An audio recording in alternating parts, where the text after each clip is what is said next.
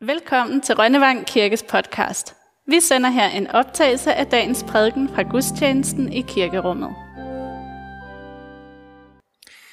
Jesus sagde også til disciplene, der var en rig mand, som havde en godsforvalter. Om ham fik han under hånden at vide, at han østlede hans ejendom bort. Så tilkaldte han forvalteren og spurgte, hvad er det, jeg hører om dig? Aflæg regnskab for din forvaltning, for du kan ikke længere være forvalter. Men forvalteren spurgte sig selv, hvad skal jeg gøre, nu da min herre tager min stilling fra mig? Grave har jeg ikke kræfter til. Tikke skammer jeg mig ved. Nu ved jeg, hvad jeg vil gøre, for at folk skal tage imod mig i deres huse, når jeg bliver sat fra bestillingen. Han kaldte så sin herres skyldnere til sig, en for en, og spurgte den første, hvor meget skylder du, min herre? 100 ankre olie, svarede han. Forvalteren sagde, her er dit gældsbevis. Sæt dig straks ned og skriv 50. Derefter spurgte han en anden, og du, hvor meget skylder du? 100 tønder hvide, svarede han. Til ham sagde forvalteren, her er dit gældsbevis. Skriv 80. Og herren roste den uærlige forvalter, fordi han havde handlet klogt. For denne verdens børn handler langt klogere over for deres egne, end lysets børn gør. Jeg siger jer, skaf jer venner ved hjælp af den uærlige mammon, for at de, når den slipper op, kan tage imod jer i de evige boliger. Amen.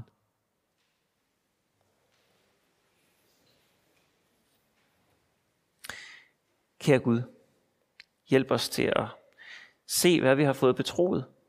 Se, at det er fra dig, at det ikke tilhører os. Hjælp os til at sætte det i spil og være tilgivende over for hinanden. Amen.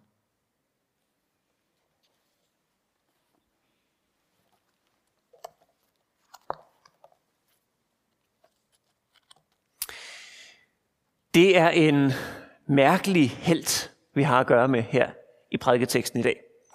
Er det ikke?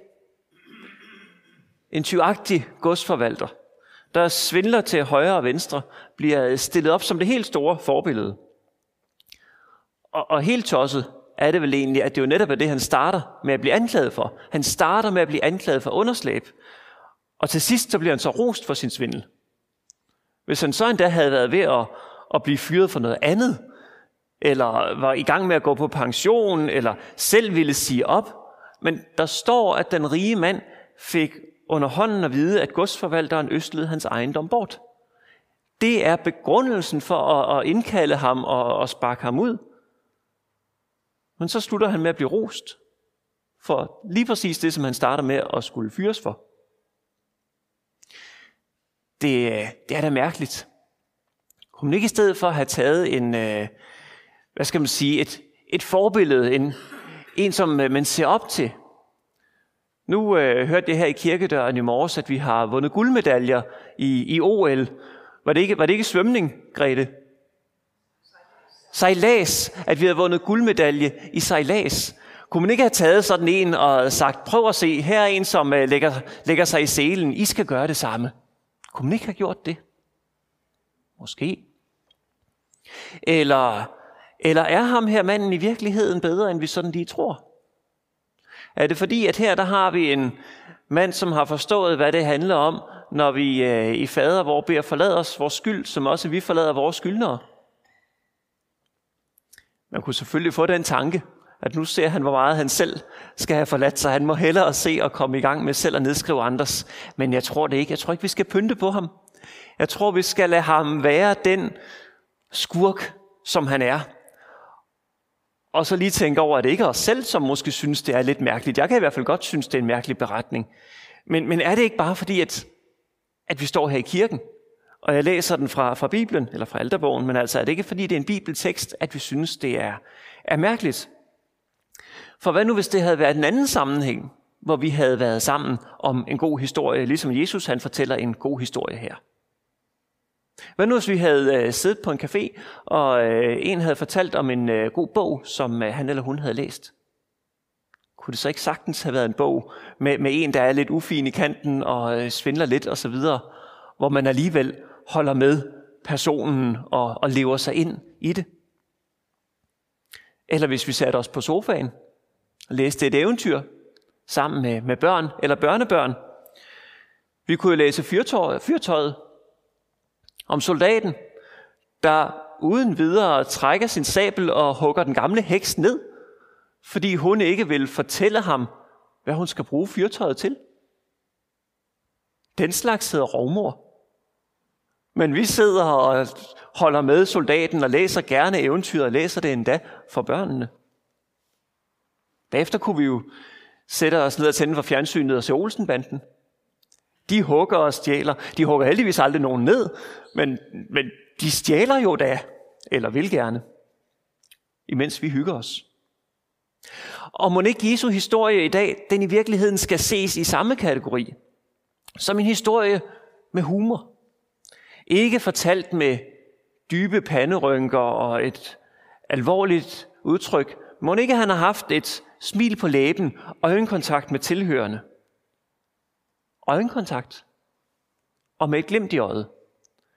For det er jo ikke bare en sjov historie om en mand, der kommer så langt ud, så det hele ender godt. Det er en humoristisk fortalt historie, som alligevel rummer en pointe eller to. En pointe ligger måske netop i, at Jesus så udmærket kan fortælle en historie om en svindler, og ikke kun om, om en retskaffen, om en atlet eller hvad ved jeg. Og hvad ville Jesus også opnå, hvis han havde gjort det? Hvad, hvad ville han have opnået, hvis han havde fortalt en historie om en mand, hvis glorie lyste så stærkt, så han ikke behøvede at tænde lys derhjemme? Jo, han ville vel opnå, at historien kom til at, at svæve frit et eller andet sted oppe i luften, som noget, vi ikke kunne relatere til, som noget, vi ikke kunne nå op på, som ikke har noget at, at gøre med os. Men en svindler, en, der ikke er helt retskaffen, det burde vi da kunne forholde os til. Der er nok ikke mange af os, der har været lige så kreative som ham her, dokumentfalsk og underslæber medskyldige. Det er der, hvor Olsenbanden kommer ind i billedet, at man kan sidde og grine lidt af det. For så er det tydeligt, at det er kørt helt op for den gode histories skyld. Men netop når det bliver kørt helt op, så kommer det vel trods alt af noget.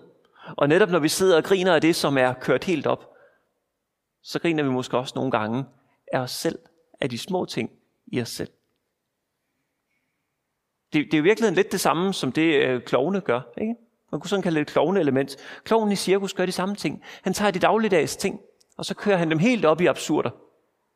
Det starter allerede med, med skoene og næsetippen, som sådan vokser til abnorm størrelse, og så fortsætter det så med hans handlemåde. Og mens vi sidder og griner, sådan kloven griner vi i virkeligheden af os selv.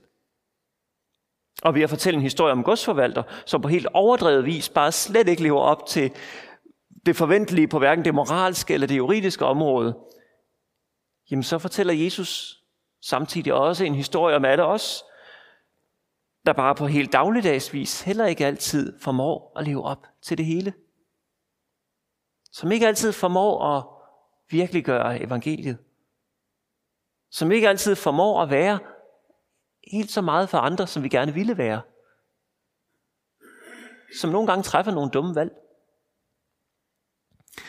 Og den mand, den utro godsforvalter, han er fuldstændig lige så meget med i Guds rige, som hvis Jesus i stedet havde fortalt om en retfærdig dommer eller om en kærlig far.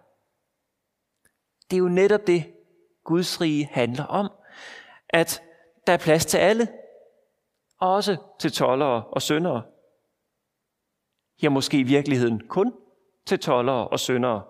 For den retfærdige dommer eller den kærlige far må i evangeliets lys indse, at i forhold til Gud, så hører han med i samme kategori. Han eller hun er ikke spor bedre end den uærlige godsforvalter. Guds rige, det er ikke belønning for vores retfærdighed. Guds rige er noget, vi har brug for på grund af vores mangel på egen retfærdighed. Og derfor kan Jesus faktisk ikke bare lige så godt fortælle om en utro godsforvalter, som om en retfærdig. Han kan meget bedre fortælle om en utro godsforvalter. Det tror jeg i hvert fald, der er en pointe i. En anden pointe kunne ligge i det afsluttende. Citatet der, da Jesus til slut bliver alvorlig igen og siger til, til tilhørende, at de skal skaffe sig venner ved hjælp af den uærlige mammon, for at de, når den slipper op, kan tage imod jer i de evige boliger. Det er næsten som, når man med både øh, galgenhumor og en bid af alvor siger, at der ikke er lommer i ligeskjorten. Vi har fået nogle fantastiske gaver her i livet, og vi har fået dem for at bruge dem på hinanden, med hinanden. Det tema stikker er til hovedet frem i Jesu fortællinger.